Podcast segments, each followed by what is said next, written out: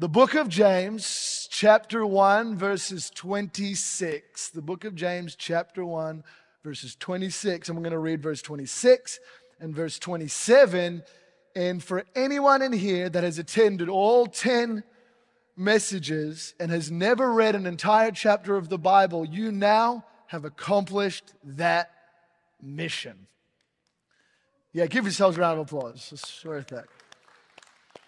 James chapter 1, verse 26, it says, If anyone thinks he is religious and does not bridle his tongue, but deceives his heart, this person's religion is worthless. Religion that is pure and undefiled before God the Father is this to visit orphans and widows in their affliction, and to keep oneself unstained from the world. Next week, we're going to be doing what we're calling Salvation Sunday. The goal and purpose of next week's service is single eyed and single focused to see people saved. Amen? In The Great Commission, Jesus gives us the Great Commission. He says, Go into all the world, preach the gospel, and make disciples. The primary reason for the gathering of the church is to be equipped and empowered in God's word. And the secondary thing we get to do is we get to see people saved. Evangelism is a weapon that God has given us to go into the world to get people to see them meet Jesus and be saved. There are many different ways we get to see people saved through outward evangelism, but as a church, we want to prioritize next week's whole thing about getting people saved. That requires you doing your best to help me and to help us get people who are unsaved or need Jesus or need healing in the room, okay? You, us together, collectively, know thousands of people. I might know a couple of hundred, you might know a couple of hundred, but we together know thousands. And I want to encourage you and ask you next week, we're setting time aside to see people meet Jesus, the whole service. We always have an opportunity in our services for people to be saved and meet Jesus, but next week's whole purpose is to see people meet Jesus and be saved or come back to Jesus for those who have turned their back on him. Amen. Next week, Salvation Sunday. Make sure we're all here and do our best to bring somebody along with us. Can we do that? So, the whole idea in the book of James, the main, the, the dominant overarching theme of James is that real faith is a faith that works. Meaning, if you say you believe, prove it. If you say you believe in Jesus, your life will be the evidence of that believing. Because right believing, genuine right believing, produces right behaving. The gospel is not a behavior modification system. The, the, the gospel is a life transformation system where people who are broken and lost and dead in their sin meet Jesus and they are saved. We don't work for our salvation, but the point of believing, when it becomes real to us, produces a change in our living. And so James here hammers home through chapter one and continues through the rest of James to, in every aspect, hammer home this idea that if you believe, your life will prove it. The way that you live, the way that you think, the way that you act will prove that your heart has been turned from darkness to light, from sinner to saint, from lost to found. This is the overarching dominant theme of the book of James. It's weaved all the way through it. And today, James continues to press upon us his, his idea that if you say you're saved, prove it. He opens up and he says, he says, if anyone thinks he is religious and does not bridle his tongue, but deceives his heart, this person's religion is worthless. James likens your tongue to a horse. We talked about horses last week. We got the visual of me riding a horse last week. we got the visual of me hurting my inner thighs while riding a horse last week. Any horse riders? Couple of horse riders in here. James gives us this picture. He says, if anyone thinks he's religious and does not bridle, that is what is used to put in the horses. horses. I've gained a lift. Horse's mouth to keep it under control. A bridled, sorry, an unbridled horse is a powerful beast. They are. You ever go stand next to a horse? It's magnificent. You stand next to it and you're like, this thing is genuinely a beast. And an unbridled horse is a magnificent beast that will run wild. But a bridled horse is a powerful beast that can be used to do really good things. James is encouraging us with our tongue again. We spoke about it last week, but he's encouraging us again. He says, if anyone thinks you're religious, but does not bridle his tongue, it says he's deceived and his religion is worthless. You see, what James is trying to get us across here is that if we don't control our tongues, then all our other religious duties that we do are worthless. The word religious here is speaking more in the sense of ceremonial worship or organized worship. If anyone thinks he's, uh, the big idea being this if you week in, week out come to church, you tick all your boxes of being a good Christian, you sing your songs, you give a little bit in the tithes and offering bucket, you shake somebody's hand and you say, God bless you, brother. But you are unable to bridle your tongue in every other area of your life, this outward expression of religion, this worship, the Bible says is worthless. And the reason it's worthless is because we looked at it last week and we'll address it again now, is that Jesus teaches us that out of the abundance of the heart, the mouth speaks. This tongue, this mouth, unbridled, out of check, will run wild. And what it will do is it will show people what's actually on the inside. Matthew chapter 15, verse 7, Jesus says, You hypocrites. Well did Isaiah prophesy of you when he said, This people honors me with their lips, but their heart is far from me. Do you know, we look at this idea of religion and we think we're, we're charismatic Christians in a modern day church. Christianity is not a religion, it's a relationship. But it's true. Christianity is not just a religion, it's a relationship. But this idea of religion here is that there's an aspect of our relational salvation and life with Jesus where we are encouraged to come into corporate settings to outwork our worship in a way that works together in the ordinances and the sacraments. Where we worship God in psalms, hymns, and spiritual songs, where we worship God in our giving, where we worship God by breaking bread, taking communion together. And these ordinances are incredible things, this organized aspect of our Christianity this is what this word religion is talking about is good except jesus is saying i don't want all that stuff that this outward expression of worship is all in good you look good to other people but your heart is far from me and so James is pressing upon us. You can have your religion in order. You can make sure you're living this religious pious lifestyle where everybody knows that you are a godly man or a godly woman and you can say, bless you, brother, 10,000 times a day. But he's saying, but if your heart is far from me, your mouth's going to let us all know. And he's saying, if you cannot take control of what's coming out of your mouth, it's because what in your heart is not true worship. James is pretty aggressive. You see, he just keeps pounding us down to remind us that the proof is in the pudding. It, who knows the, uh, the statement, talk is cheap? There's a reason, because you can say anything. You get on social media, people will say anything. They can tell you any story.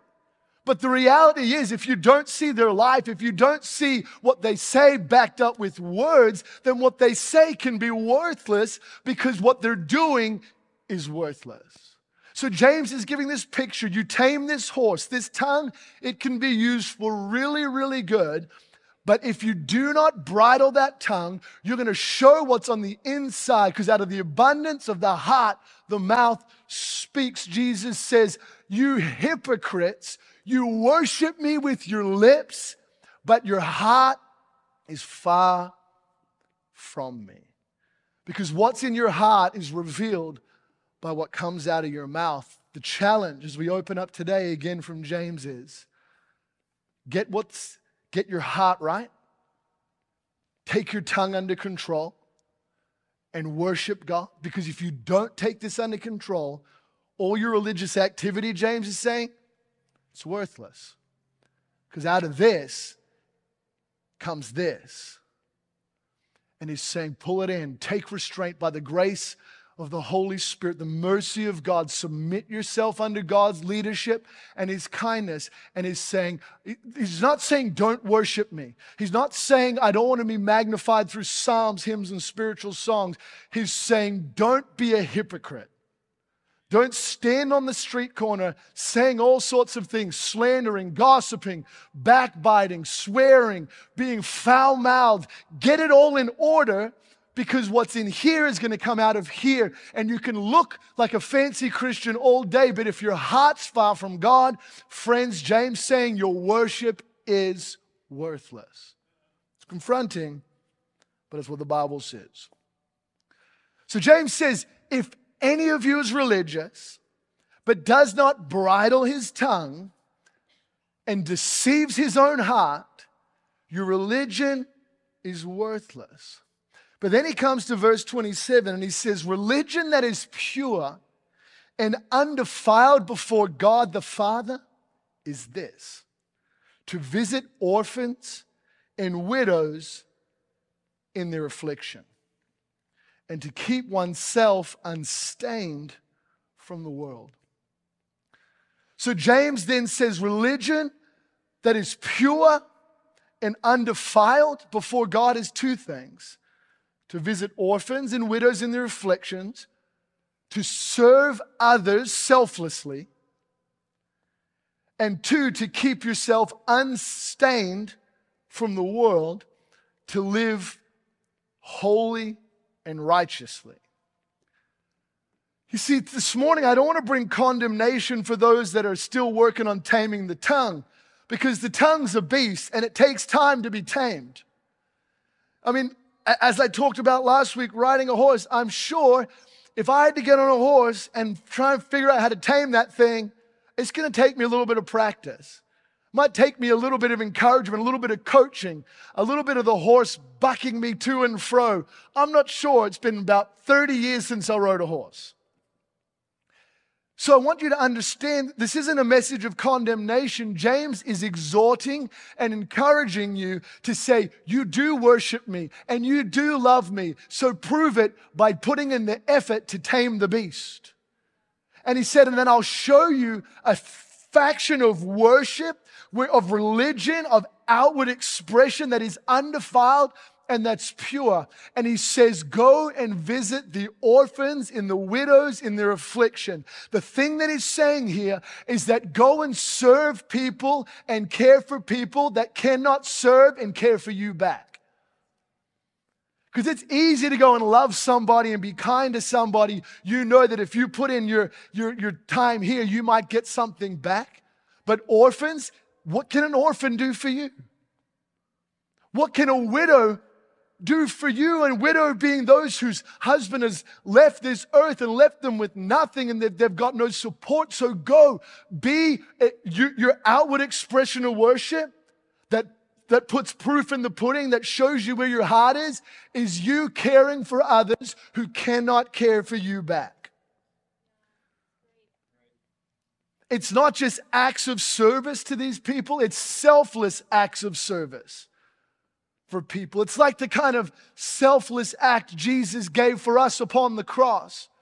You see, we can do nothing for Jesus, but He did everything for us. To the point of the cross, even to death, He died so that we could live, and there's nothing we can do for him except say, You are now my Lord, and whatever you want, here I am. James is saying true worship is us expressing and giving ourselves, laying down our lives for others, the same way that Jesus did it for us.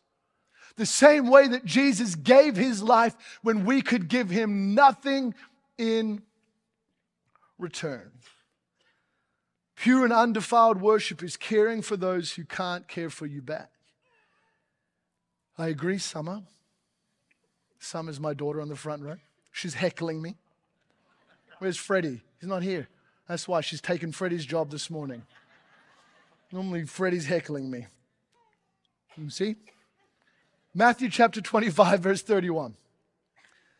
It's not going to be on the screen, but you know it. It's what it says. It says, When the Son of Man comes in his glory and all the angels with him, he will sit on his glorious throne. Before him will be gathered all the nations, and he will separate people one from another as a shepherd separates the sheep from the goats. And he will place the sheep on his right, but the goats on his left. The king will say to those on his right, Come, you are blessed by my Father. Inherit the kingdom prepared before you from the foundations of the world. For I was hungry and you gave me food. I was thirsty and you gave me a drink. I was a stranger and you welcomed me. I was naked and you clothed me. I was sick and you visited me. I was in prison and you came to me. The righteous will answer him, saying, Lord, when did we see you hungry and feed you, or thirsty and give you a drink? And when did we see you a stranger and welcome you, or naked and clothe you? And when did we see you sick or in prison and visit you? And the king will answer them Truly I say to you, as you did it to one of the least of these, my brothers, you did it to me. As you did it for the least of these, you did it to me. Why is pure and undefiled worship in the selfless serving of people that can't serve you back? Because Jesus says, when you do that for them, you did it to me. When you gave your life to serve these people who can't serve you back, you did it for me. When you put clothes upon those children that go to bed cold every night, you put a blanket on my shoulders. You worshiped me. When you put food in their bellies, you worshiped me. When you welcomed a stranger, those who nobody else wanted, you did it to me. And Jesus is saying, I don't want just your outward expression of worship would cost you nothing. I want to see your life a living sacrifice of worship, that you would give your life to serve humanity as I gave my life to serve you. Because when you do it for the least of these, you do it to me. And that, friends, James says, is pure and undefiled religion. That is pure and undefiled outward expression of worship or what's on the inside here because talk is cheap. But your life lived, that's where the proof of your love for me is. There's a famous saint called Saint Francis of Assisi. He had a statement. He says, Preach the gospel at all times using words when necessary. Preach the gospel at all times using words when necessary. Now, we understand the Bible commissions us to verbally preach the gospel. But this statement's so profound because he's saying, you do need to preach the gospel. He's like, but will your life live what you're preaching? Or is your worship going to be worthless? Or is it going to be pure and undefiled? We have a lot of new people visiting our church, and joining our church. And so this morning, I wanted to show us a couple of ways as a church that we are already outworking the mandate, what James is giving us, to care for orphans and widows in their affliction, to serve our community selflessly, even though they can't give back to us. Because it's something that we do as a church, uh, and, and I want us to know about it. So if we could please show the first video in just a second. This is the She Rescue Home. The She Rescue Home is an organization that our church started roughly 20 ish years ago, 15 to 20 years ago. Anyone remember that, Jose? Something like that, 15 to 20 years. My mother got on an airplane and she flew into Cambodia and she saw, uh, before it was trendy, the affliction of young girls, underage girls who were being sold and into the sex slave industry. She went there and she felt overwhelmed by what she was seeing and she said to God, what on earth can I do to solve this problem? And she was reminded of the quote to succumb to the enormity of the problem is to fail the one.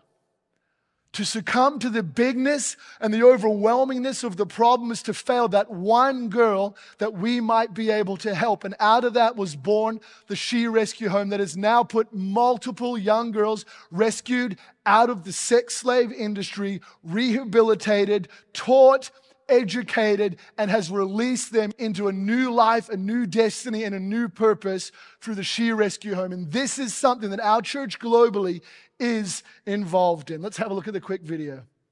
You see, pure and undefiled worship is caring for those who can never care for you, is doing what we can do from a place of privilege place of prosperity. And if you live in this nation, you live in a place of privilege and prosperity to help people who cannot help themselves.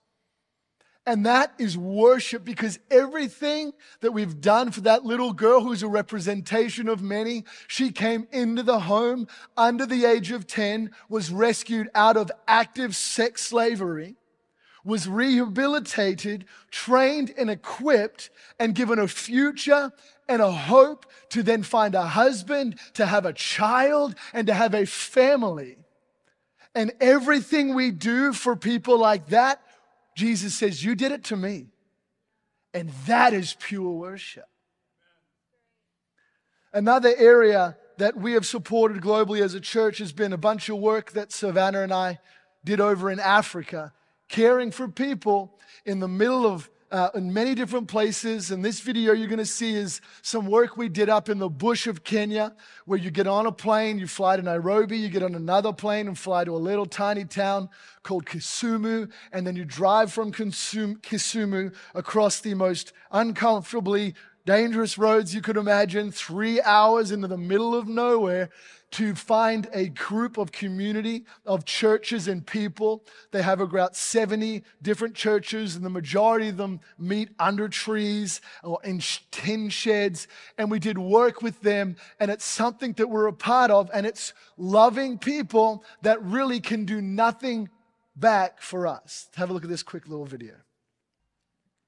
You see, because of what we're a part of, we have influence all over the world changing people's lives, caring for people that cannot care for us back. And as the world continues to get back to normal and the right season allows, we, we, we desire and plan to take people on international trips to Cambodia and up into Africa to preach the gospel, to care for the, the broken, to look after orphans and widows, and to see what God's doing over there because it's something that God has called us to as a global church to influence our world for good and for God by selflessly loving others. But also locally, we want to be able to have a hands on impact and influence here in Nashville, Tennessee. And uh, one thing that some of you know about and some of you don't is an organization that started in Australia out of our church there that we are launching and setting up here in Nashville, Tennessee with a desire to impact the college students of Nashville, Tennessee and beyond. And it's called Red Frogs.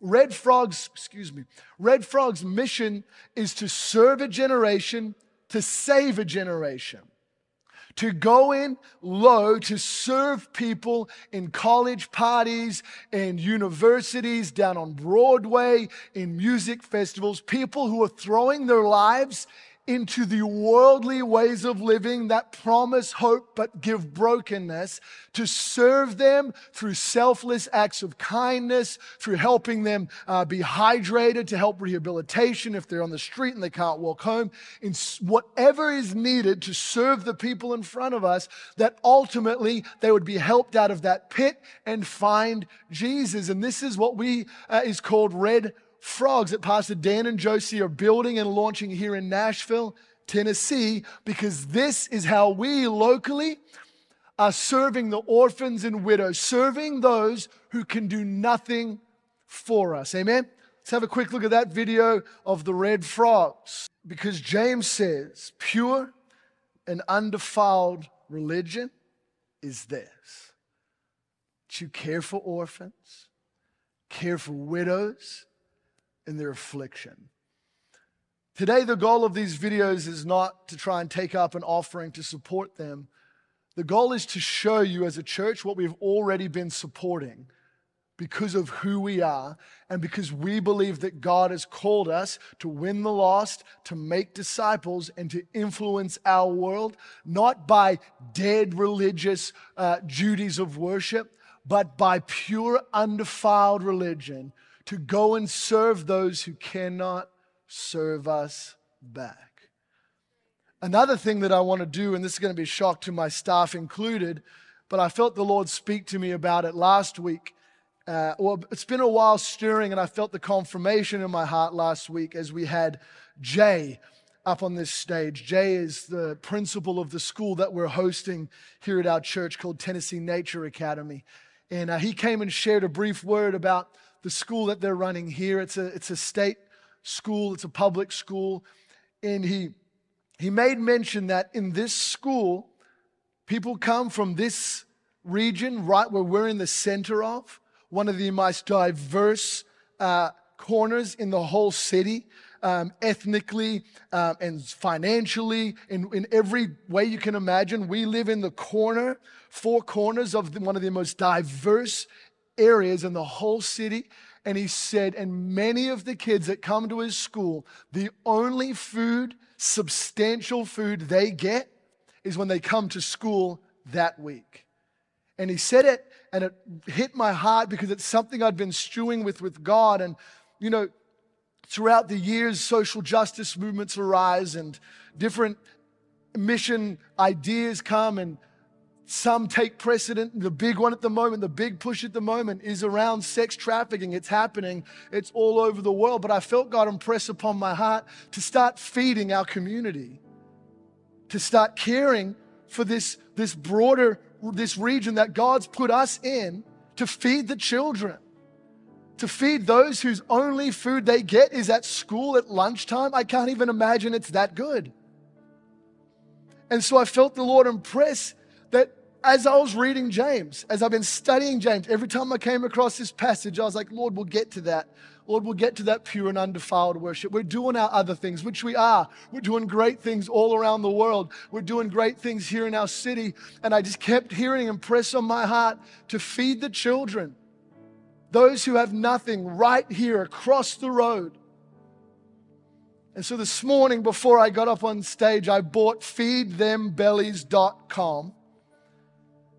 And we're going to launch, I can't tell you when because now my team are just hearing about this now.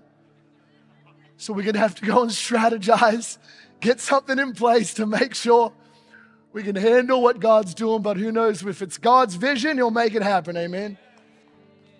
Feedthembellies.com.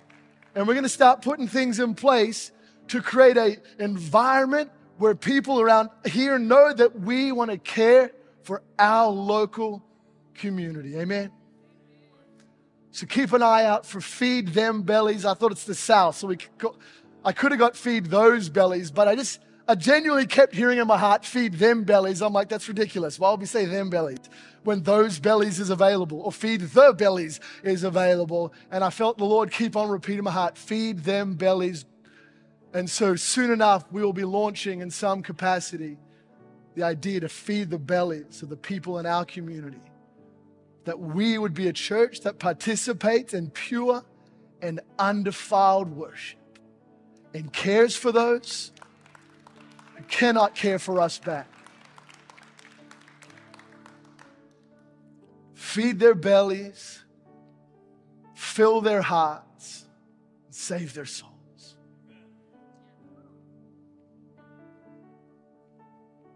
Thank you, Jesus. Thank you for your presence, Lord. It's amazing when things like this happen. You can feel emotion, but don't be so quick to light off to emotion. It's the presence of God. It's the presence of God resting on His vision and His plan. James then says, Religion that is pure and undefiled before God the Father is this to visit orphans and widows in their affliction. And then he says, and to keep oneself unstained from the world. So, pure and undefiled worship, the proof of the pudding, the living out of our believing is in caring for people that cannot care for us back in selfless acts of service and keeping ourselves from being stained by the world. He's saying, live holy and love holy. Live holy and love holy. John 17, 14. Jesus says, I had given them your word, and the world has hated them because they are not of the world, just as I am not of the world. I do not ask that you take them out of the world, but that you keep them from the evil one. They are not of the world, just as I am not of the world. Sanctify them in the truth. Your word is truth. And you sent me into the world, so I have sent them into the world. And for their sake, I consecrate myself, that they also might be sanctified in truth. You ever heard that Bible verse that says, be in the world and not of the world? It's not in the Bible. That's the verse. Jesus is saying, I'm not of this world, and neither are they. But God, don't take them out of the world. We're not looking to escape the world.